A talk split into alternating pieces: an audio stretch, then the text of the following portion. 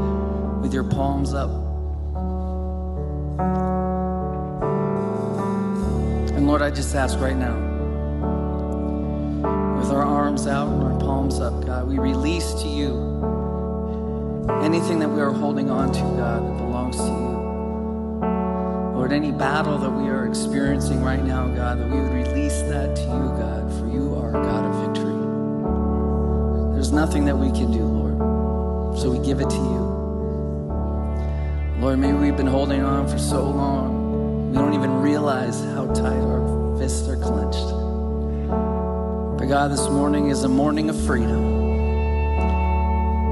And we lift anything that we're holding on to at your feet, Lord. We surrender to you.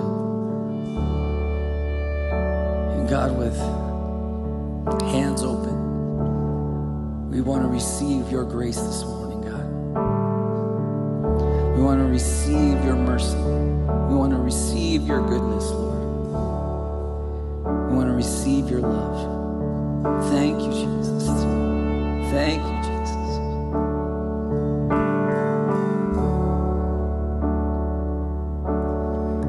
I've got a friend,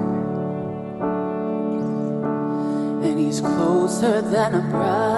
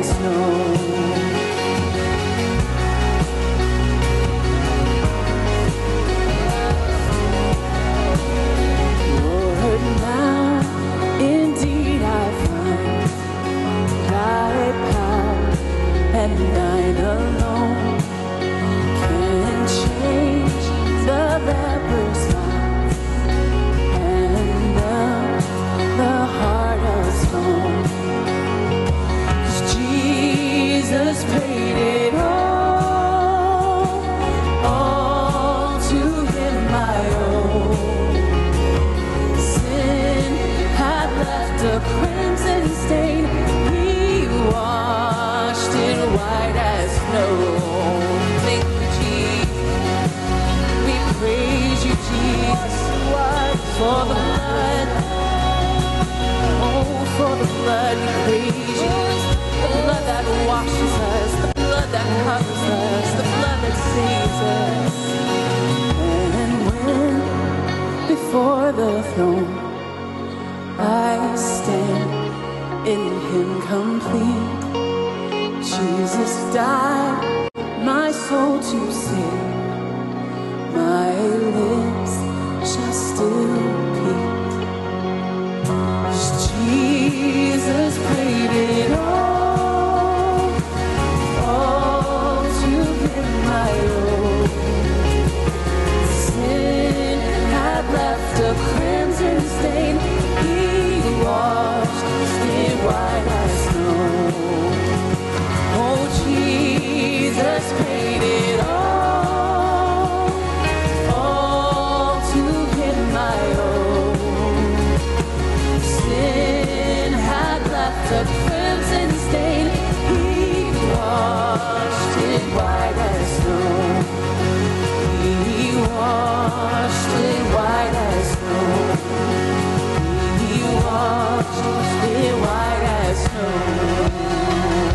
why we praise.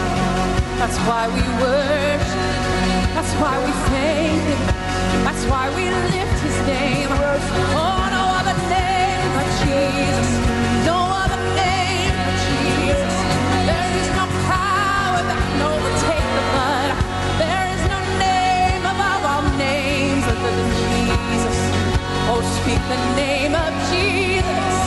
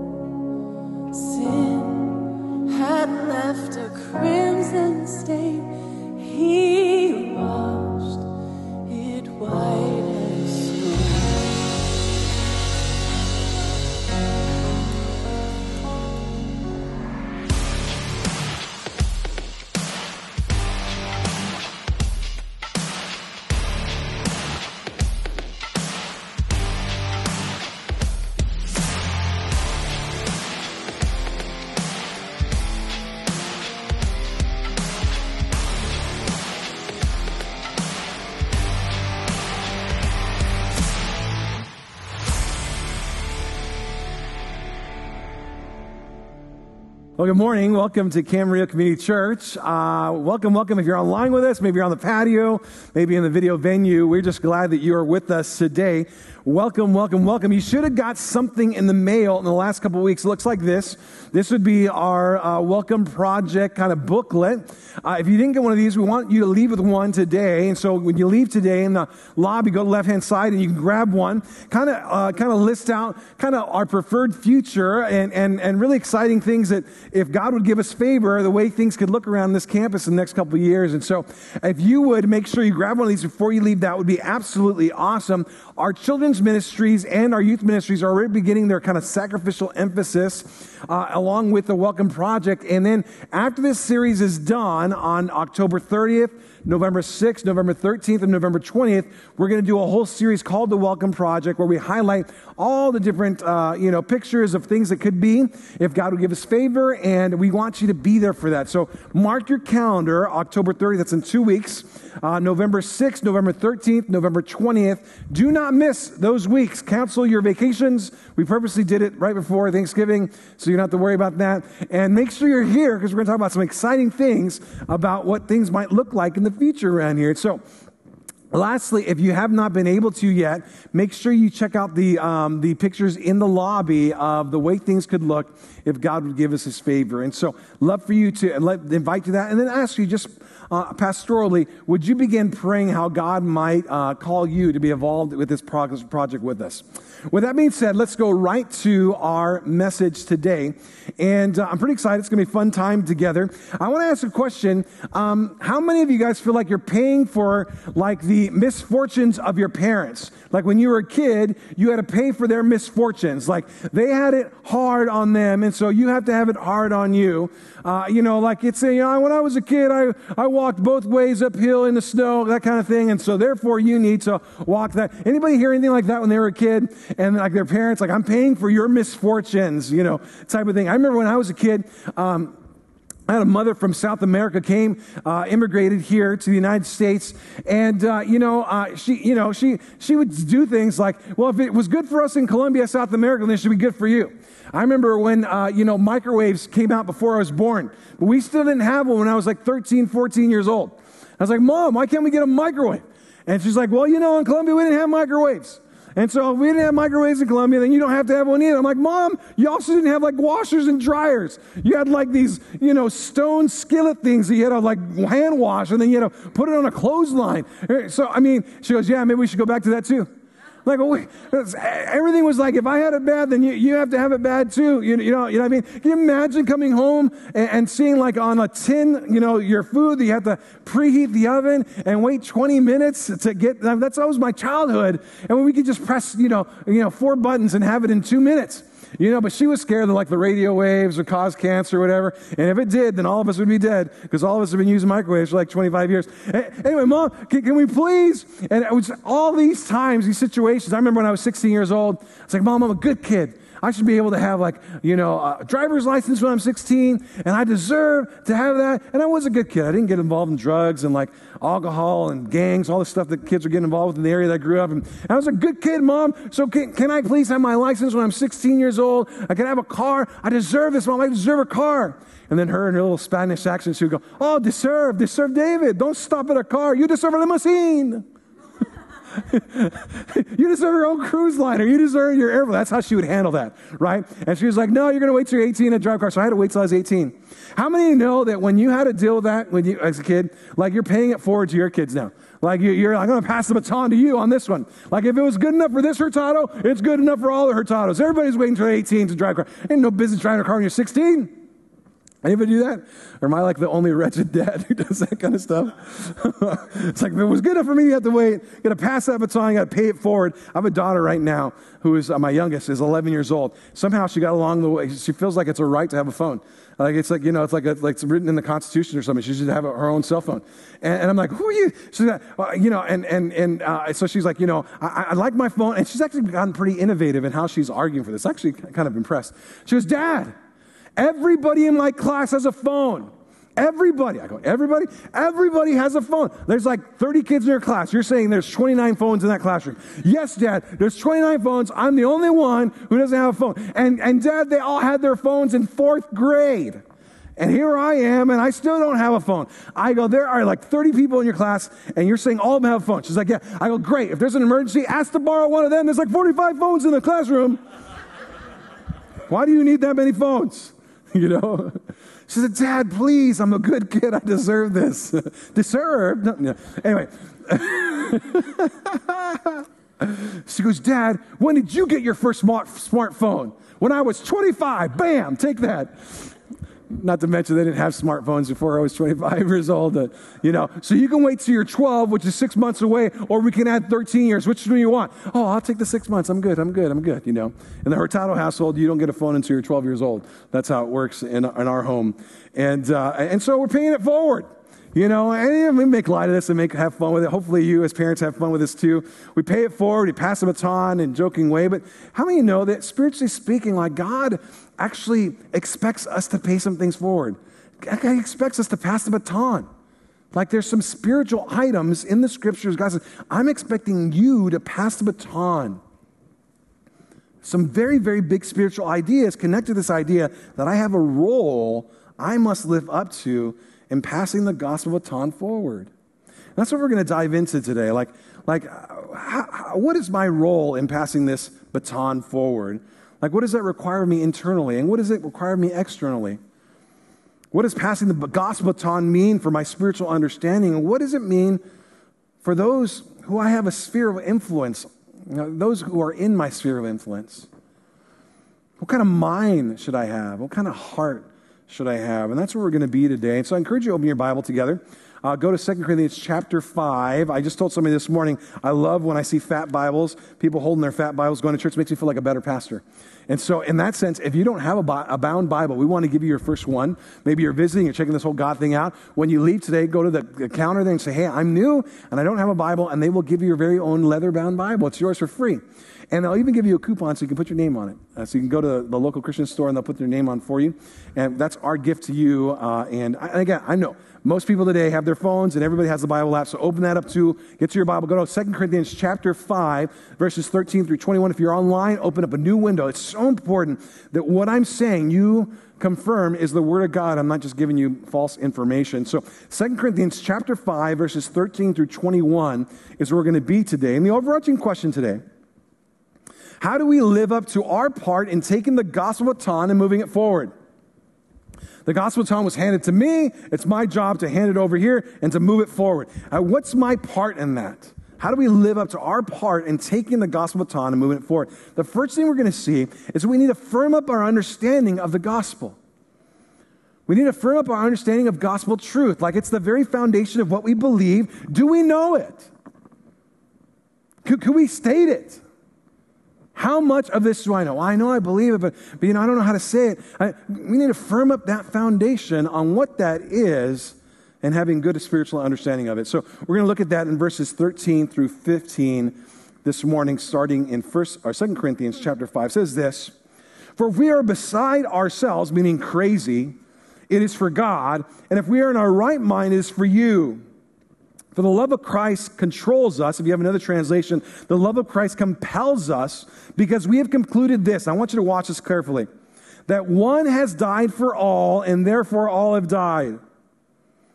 And he died for all that those who live might no longer live for themselves, but for him who, for whose sake? We're going to be here a long time, folks. For their sake died and was raised. For whose sake? Their sake. And so he, he starts off by basically describing the gospel. How do I live up to our part of taking, how do I, we live our, up to our part of taking the gospel and moving it forward, the gospel baton, and moving it? We're going to firm up our understanding of the gospel uh, form up understanding of gospel truth. And he, he kind of takes a deep road into what that is in these two verses. He starts off by saying, and if we are crazy, then it was for God, and if we're in our right mind, then it was for you. What in the world is he talking about? In 1 Corinthians chapter 1 and verse 18, if you want to write this down, you can look it up later. 1 Corinthians chapter 1 verse 18 he says, "I acknowledge that I'm coming with a message, and some people are going to think I'm crazy. They're going to think I'm nuts." Those who are not being wooed by God will just, he's crazy, he's nuts, it's a crazy message. And, and he's saying, for those, that classification of folks, when I come and I sounded crazy, great, then I was just crazy for God. Just put me in the classification as a crazy person for God. There's another group of people, though, that when I come and I preach the gospel, the Spirit of God is wooing their soul, opening up their heart, so they see the gospel, go, oh yeah, I, wow, yes, this makes sense to me, and they gravitate towards it. And for those people, he says, you know what? Then we were for you. I came with the gospel message. Either I was doing as a crazy person for God, or I was doing to those who are being saved. It is the power of God that's opening their eyes to salvation. So, either way, however you want to classify me, I came with this message because I either wanted you to come to Christ, or if, if, you, if you're not buying it, then just put me as a crazy person for Jesus. That's my motivation. That was my entire motivation in coming. That's my motive. And then he unpacks or unloads a powerful theological truth. And that is this that God can provide a substitute. That God can provide a substitute. Um, the doctrine for this would be the substitutionary, the substitutionary theory of atonement. We get this in starting in verse 14. For the love of God or the love of Christ controls us or compels us because we have concluded this. This is the, the theological point that one has died for all, and therefore all have died. And if he died for all, and he died for all, that those who live might not may, might no longer live for themselves, but for him who for their sake, you could circle that, underline that, highlight that, was raised. For their sake, he was their substitute. God has provided a way for people to be reconciled to God through a substitute. Have you ever, ever wondered to yourself, and you can be very honest and don't raise your hand because people look at you and sneer, but you know, why did God have to send his son? Like, why did, why did God have to send Jesus? And he had to die the gruesome death. Isn't he God? Can't he just forgive everybody? Why does like his son have to die? It's like an honest question. It's a genuine question. Now, I'll be honest, I've had it myself. Like, why, why can't the God of the universe just forgive everybody? Why does this whole story about Jesus' son dying, gruesome death, why does that have to happen? Such a good question, and it kind of is pertinent to the idea of what we have here. The answer is this we go back to the story of Adam and Eve, Genesis chapter 1, chapter 2, and chapter 3 uh, in your Bibles. You go read it today if you want. Go back and you'll see God creates the earth and he has these two beings, Adam, out of Adam, he creates Eve, and he says, Hey, you can have this whole world. It's all yours. You just can't eat of this one fruit of this one tree. Everything else is yours. Every other tree is yours. Every other fruit is yours. You can't eat of that one tree. If you do eat of that one tree, then certainly, then certain death will come upon you. Well, we know the story. They gravitate to the one tree that they're not supposed to have. Satan convinces them that they'll be like God. They want to be like God. And so they eat of the fruit of the true, uh, eat of the tree of the knowledge of, fruit, of good and evil.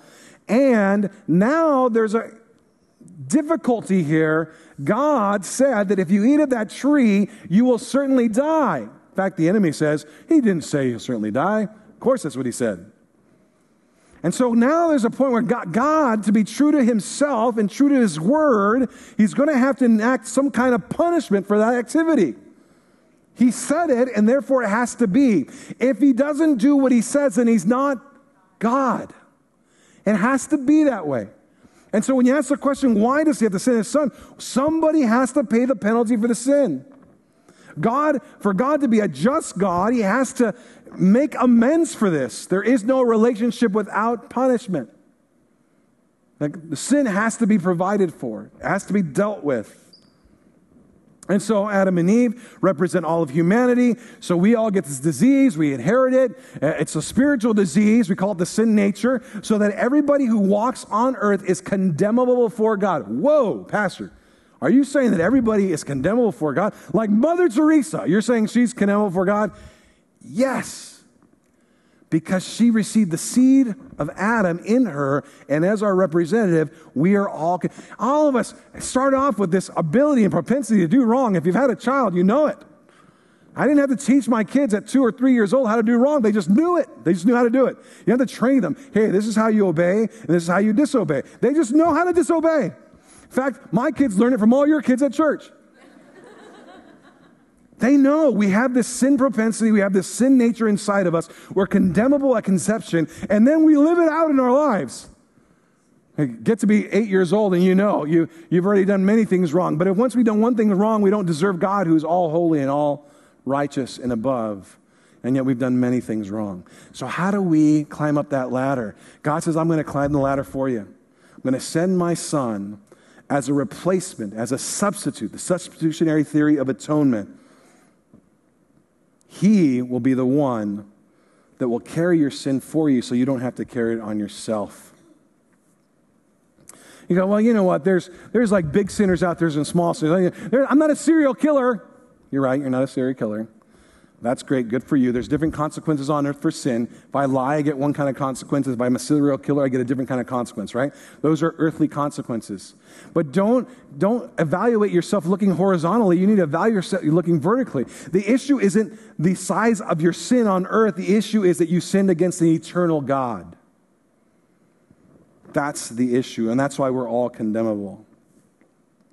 God is the one who said the penalty of, of, of sin is death.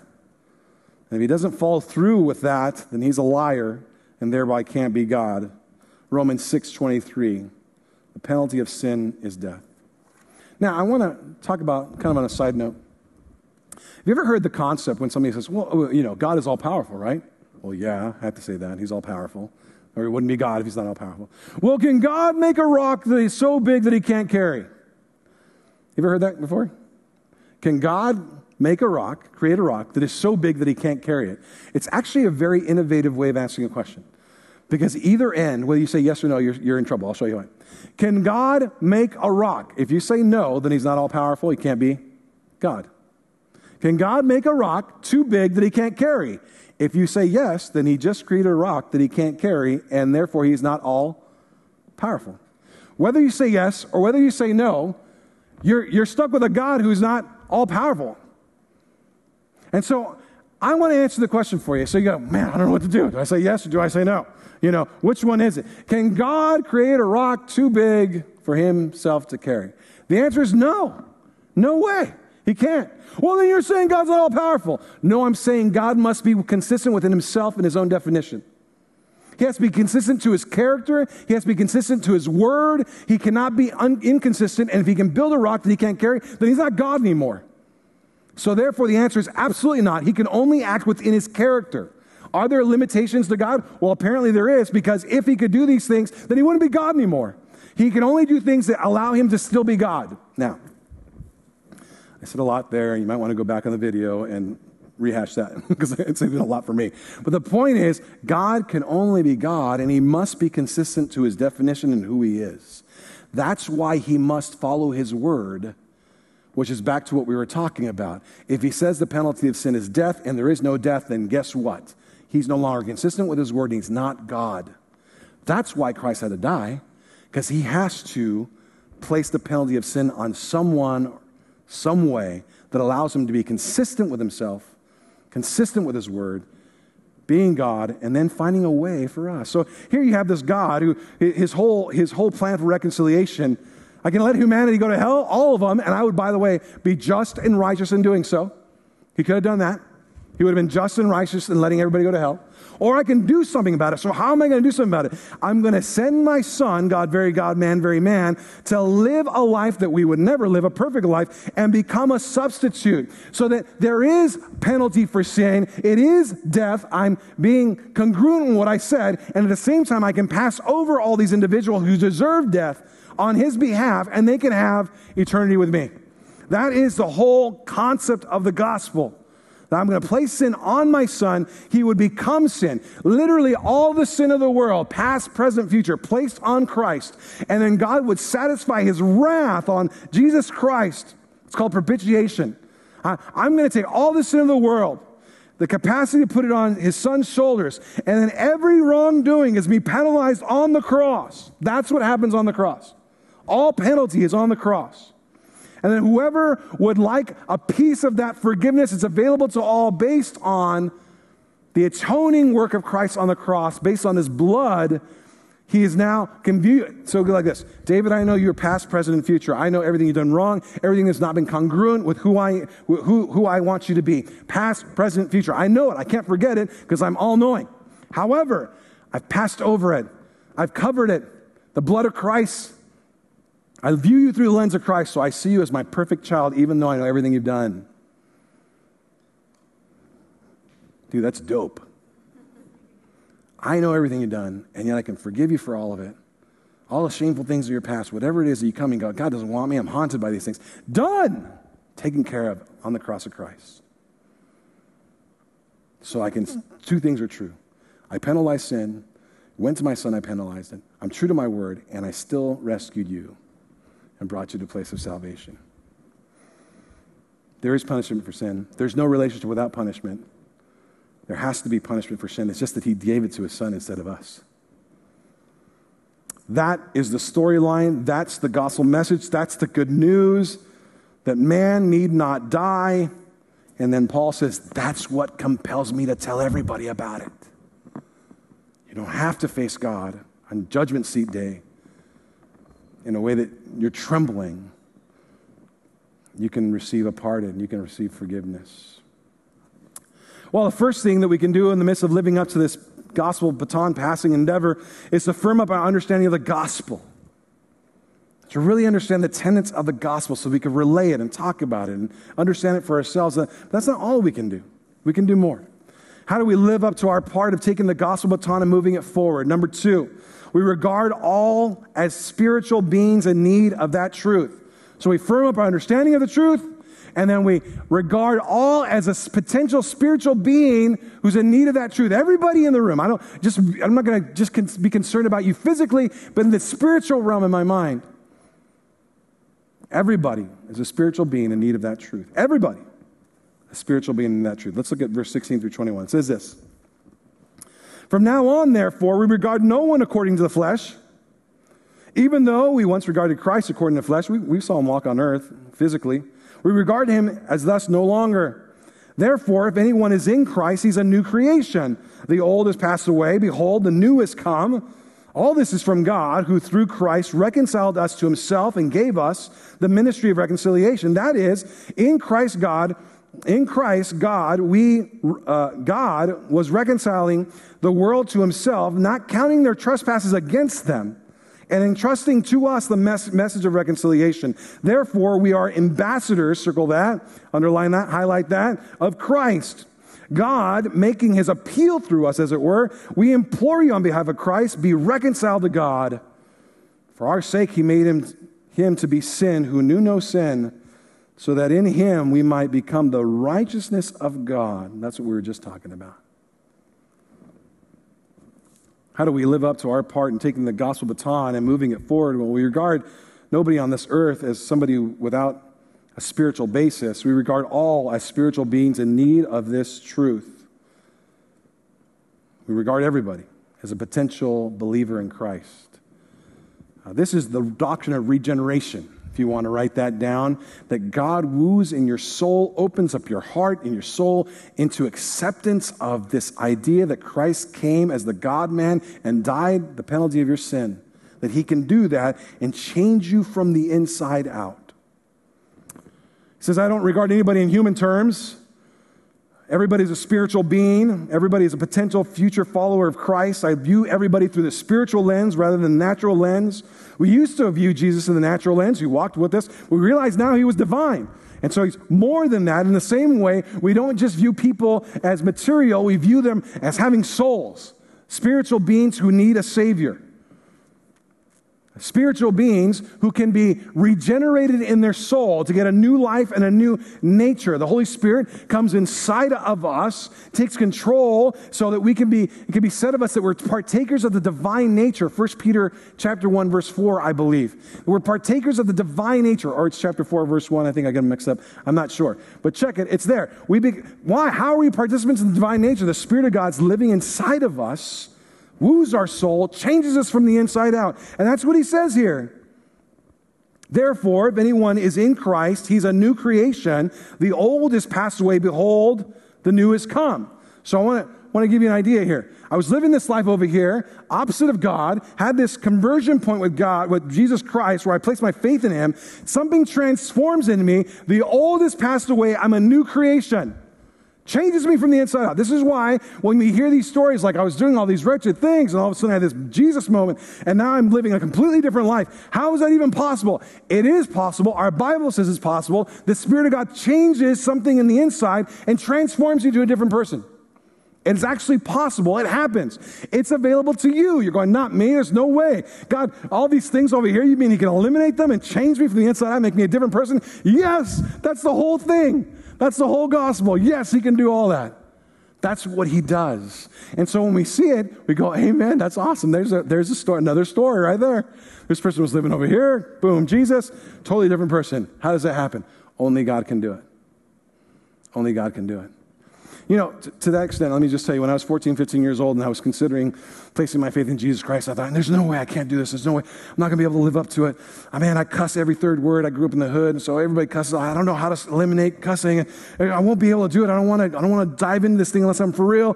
And, and at least I want to be authentic with it. I had a mentor say, why don't you stop worrying about that? Why don't you just place your faith in Christ and see if God does it for you?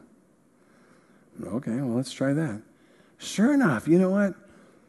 I couldn't believe it. With like in two weeks, all the, the filthy language was just gone. It's like, and I didn't even have to like try. It was just like gone. I just kind of like God did it. Now, now, don't get me wrong. There's, there's every every once in a while there's a well placed word that's funny, and I think that's okay. but but I, I, I but the point is, God God can change. Don't let that stop you. I don't think I can live. With, God comes into your body according to scriptures, takes control of your appendages, and changes you from the inside out. It's not on you, it's on what He does through you. Believe that. That's what the Word of God says. That's what happens. And so he goes, uh, you know, I, I, regard everybody as spiritual beings. Even you, if you're saved, God came in your life and changed you from the inside out. Everybody's a spiritual being. Amazing truths, compelling truths that God would provide a substitute and then be the author of the new life as well, not just waiting for you. He transforms you inside of yourself. But Paul doesn't leave us there, he takes us to the next level. And this is so important because sometimes we get so, so like, especially my personality, I just want to sit there and marvel at these theological truths and just take it in and whoa, amazing, cry, like just meditate on it. And sometimes you can forget, no, there's something for us to do as well not just look at the word and have our heads puff up with knowledge. But there's a part of this that we're supposed to do as well. Let's go to verse 20. Therefore, we are ambassadors of Christ, God making his appeal through us. We implore you on behalf of Christ, be, be reconciled to God.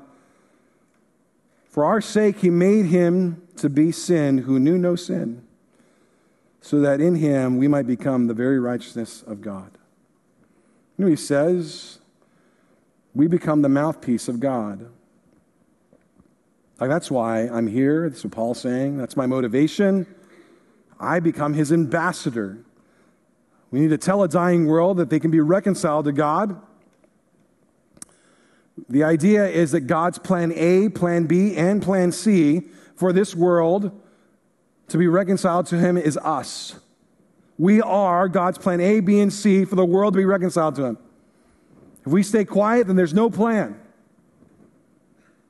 The word implore, can we put that back on the screen? I'm sorry to see last hour too. That word implore on that last passage. Um, there it is. Uh, Therefore, we are ambassadors for Christ, making God making his appeal through us. We implore you on behalf of Christ, be reconciled to God. You know that word implore? It's like a big word. It looks all fancy dancy. You know what it means? The literal idea there? Beg. We beg you on behalf of Jesus Christ. Be reconciled to God. Is there anybody in the room who could be who could be said of you that you beg somebody to come to know Christ? I don't know that I could say that about myself. He's saying you can't just sit in stagnation in theology. You got to have action behind it. Like this message, when it, when it rocks us to the very core, will produce in us a compelling desire to share with other people. That's what he's saying. Now, with all that being said, can somebody help me understand this? Like, why is it that I have such a great relationship with my neighbor? Like, we're really good friends, we're really close, we have similar values. I mean, we're just, every conversation we hit off. Why is it I have such a great relationship with my next door neighbor, and yet I haven't once thought to invite him to church? Can somebody answer that question for me? Like, why is it that I, I, I have these, there's other guys who walk by him and we talk about the Niners, all these great conversations, we have great relational chemistry, and now once in my mind I thought, you know, I should invite them to church.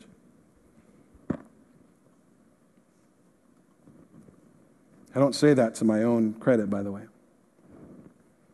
This is why I love putting Pastor Zach on the stage. The guy, like, takes a vacation you know, like he earns his vacation. He takes a vacation and goes on a trip with his next door neighbor so he can reach him for Jesus. Who does that? I go on vacations for me, and I'm not telling nobody about Jesus when I'm there. This is my time. He goes, Kids, we're going on a family vacation. We're going to go reach our neighbors. That's how he uses his vacation. Did you hear him a couple weeks ago? It was like he was telling this story. He's in the Vons.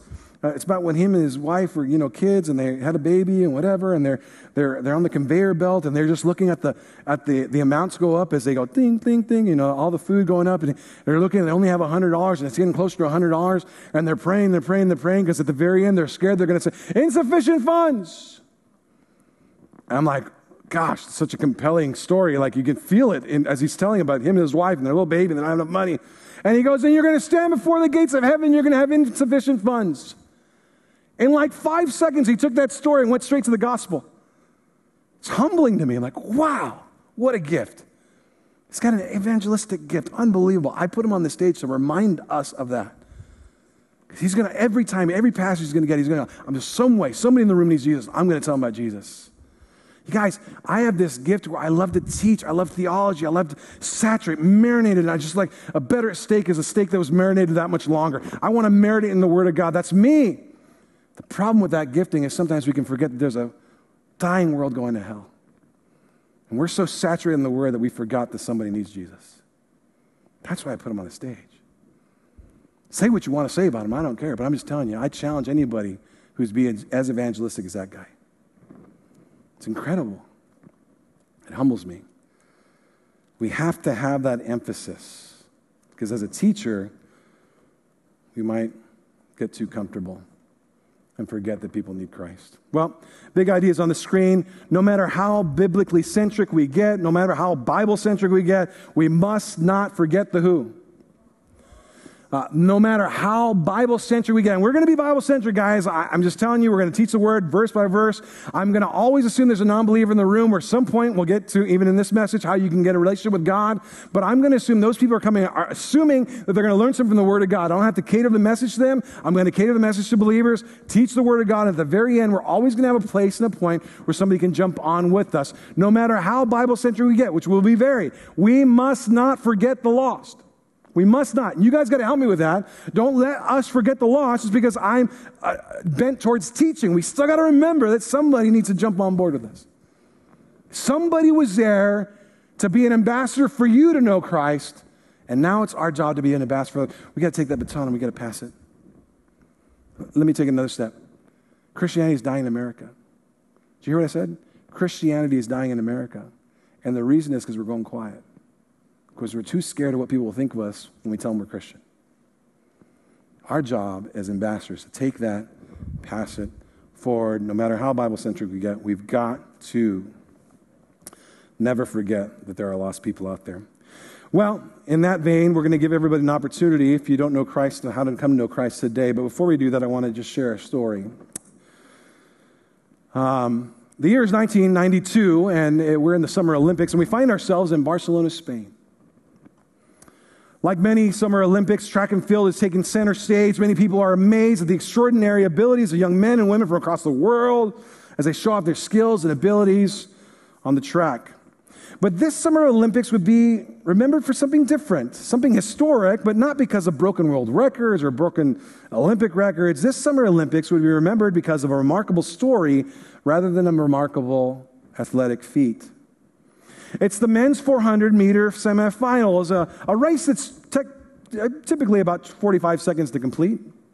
Defending gold medalist American Steve Lewis is in lane three with high hopes of representing his country once again and bringing home the gold, the gold once again. About 15 seconds into the race, one of the racers comes up lane, torn hamstring, like a runner's nightmare. Can you imagine training all those years, getting to the Olympics, and within 15 seconds of the race, that takes 45 seconds, coming up lame with a pulled hamstring.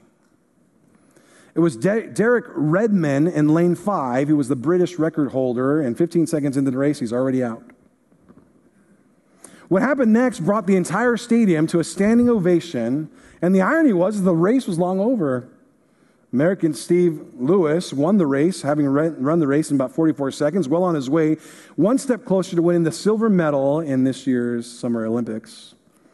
But not long after his victory, the crowd begins to cheer, standing up and down and yelling. You see, Derek Redmond attempts to hobble his way to the finish line with a torn hamstring and all. He gets about three fourths of the way around the track when he can't handle it anymore. You can see in the video his anguish on his face, his tears coming down. He's holding the back of his leg. He just can't go any further. So much so that his dad comes out of the stands to help him get to the finish line. You can see his dad if you go back and watch the video. There's other people coming to help him. No, get out of here. Get out of here. This is me, my boy. We're going to make that finish line.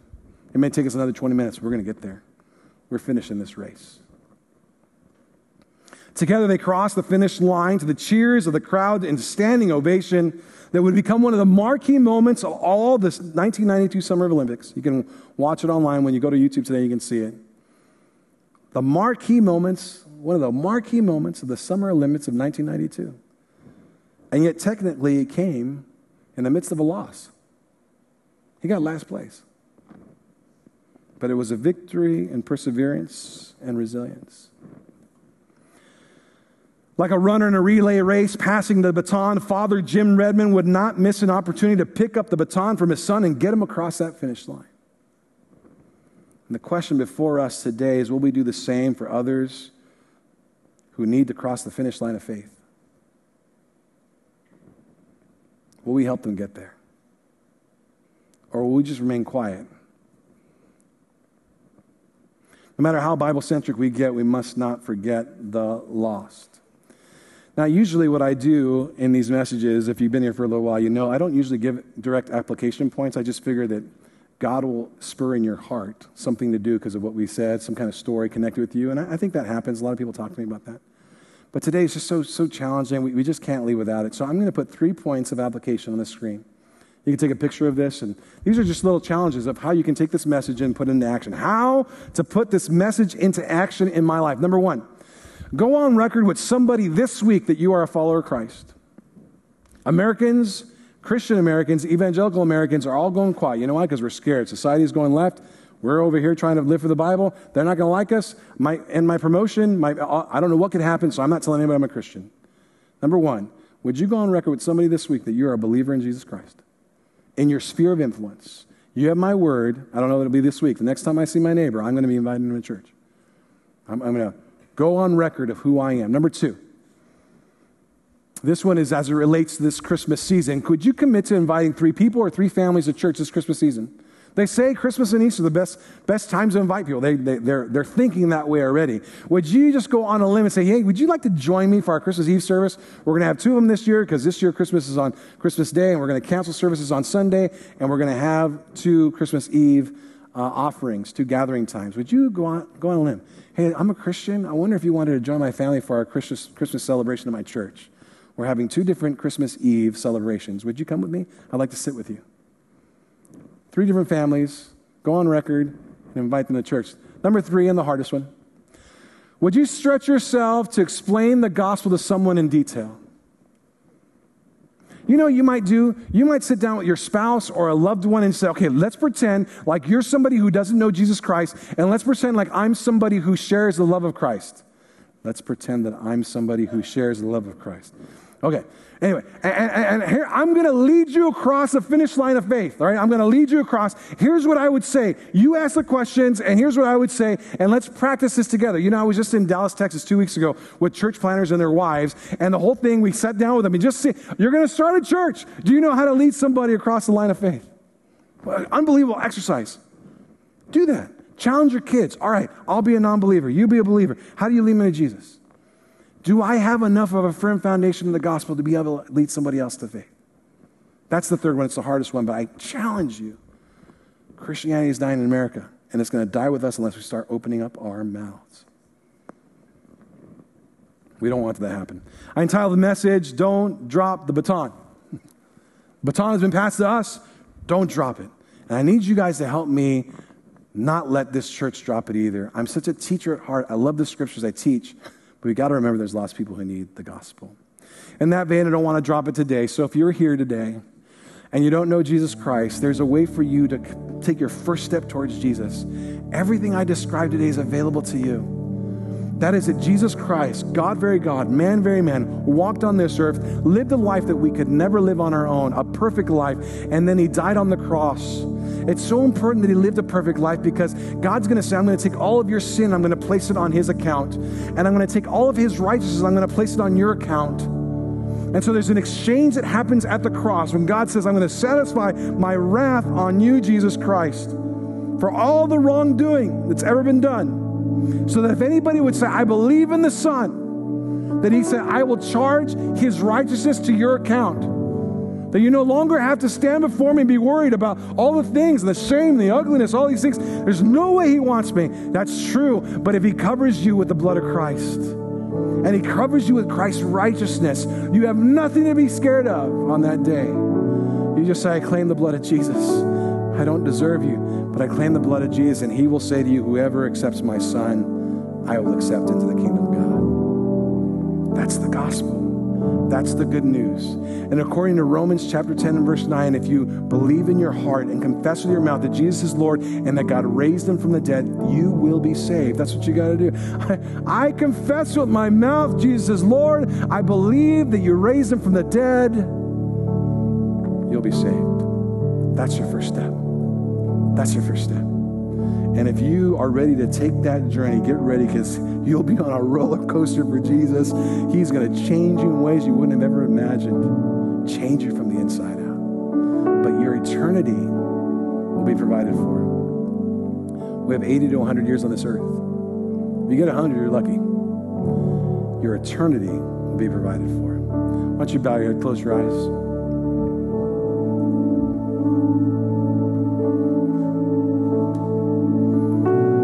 Know, we never know when we proclaim the gospel or we preach the word what God's doing. I often wonder, God, would you just tell me, show me?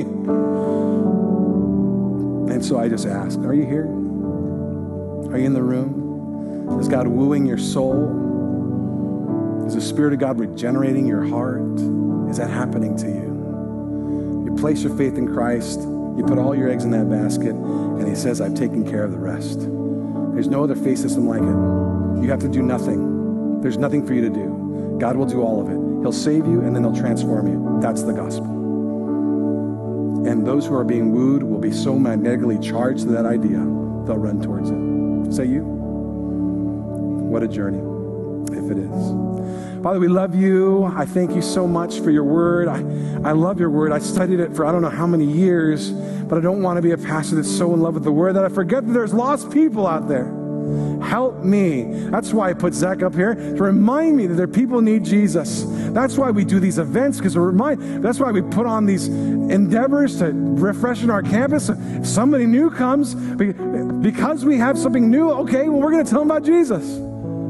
We just want to remember there are lost people. Somebody had the guts to show up for me and say, Hey, you look like a boy who needs more than this world can offer. Do you want Jesus Christ? Help us pass that baton forward. Help us do as a church. Help me do as a pastor. And help us see the effects of what happens afterwards. We ask it all in Jesus' name. Amen. Amen. Thank you, Pastor David. If you're here with us and you just prayed for the first time to receive forgiveness through Jesus, um, would you let someone know about it? I think that'd be the best first step for you. And if that's you, I just want you to know you've been reconciled with God. God's made the relationship between you and Him right. Uh, you've been forgiven of your sins. You've been accepted into His family. Uh, and we just want to say, welcome. Um, we're glad you're here with us, and we're glad that you, that's what's happening. But if God's doing that in your life, I think it's important to let someone know. And on your way out of the lobby on the left-hand side, of the, there's a counter, and there's some people there ready to talk with you. Um, they can pray with you. They can answer questions. If you don't have a Bible, they'll give you a Bible. Um, and if you're online, go to camcc.net and click on Next Steps, and then fill out a little form, and one of our pastors will get back to you this week. We really do want to walk this journey towards Christ with you. All right, we're going to continue our worship by giving back to the Lord. Uh, we do this online. There's three ways to participate. This is uh, as much part of worship as singing is. It's just one of the ways we say, God, you're number one in our life in all things, not just on Sunday morning, but even um, when it comes to our finances. So you can give online, uh, you can text to give, or there's an offering box in the lobby. But before you go, I want you to check out this video what's coming up next at Cam CC. Cam CC. I'm Sam Stevenson, the new K through 3 director. I love getting to know your kiddos on Sunday mornings. If you have an interest in serving in the K through 3 ministry, you can shoot me an email at sam at camcc.net. That's enough about me. I want to talk about you. If you're a first, second, or third time guest, we have some amazing gifts for you to thank you for being here with us. You can head on over to the welcome counter in the lobby with your connection card. If you're watching online, we want to hear from you too. Go to camcc.net slash next steps and we will hook you up. I am so excited about the Welcome Project, our new initiative that kicks off Sunday, October 30th and continues through November 6th, 13th, and 20th. October 21st through 23rd, men's retreat. Wives, nudge your husbands and encourage them to attend this weekend retreat in beautiful Malibu Canyon. Come on, guys, how sweet is that? Check out the men's table on the patio for more information or email Jim Moyer at camcc.net to sign up. It's coming up fast. October 21st, middle school Nerf War, 7 to 9 p.m. Check this out. Different teams, different colors, competing against each other. It sounds intense. It is intense, but it's very exciting. Get ready to nerf it up. You can sign up at camcc.net slash nerfwar, bring $10 and your own gun. Need more information? Contact Jacob at camcc.net.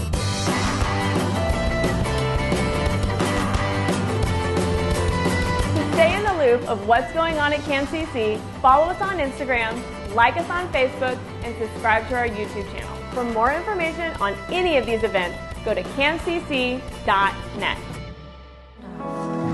I'm Allie Smith, by the way, the women's ministry gal here for the church. And I'm so glad you are here. Uh, what I got today out of the message was everyone is a possibility, even if it's a relative who curses like a sailor, sailor and uses interesting uh, hand gestures on a regular basis. Doesn't mean they're a lost cause entirely. And you never know what seeds you're planting with every reaction you have to any action of anybody in our lives. So just keep going. Uh, if you've been here just once or twice or three times, remember that we have gifts for you. So please go to the welcome counter out there in the lobby. And remember, for those of you online, you can go to the camcc.net slash next steps. Mark your calendars as well. November 16th, uh, 7 p.m. is our worship night. There's also a glow night, a glow praise party for kindergarten through fifth grade. Uh, they're going to have like a dance off and neon lights and games in the dark and a popcorn bar apparently, so I might go check it out as well. Uh, and as she just mentioned, the men's retreat, that's actually this next weekend. There are still, as of this morning, just a few spots available. So if you've been kind of putting it off, gentlemen, get out there, go see Jim Moyer on the patio because there's hopefully at least one spot left for you. So thank you again for coming, and I hope to chat with you on the patio.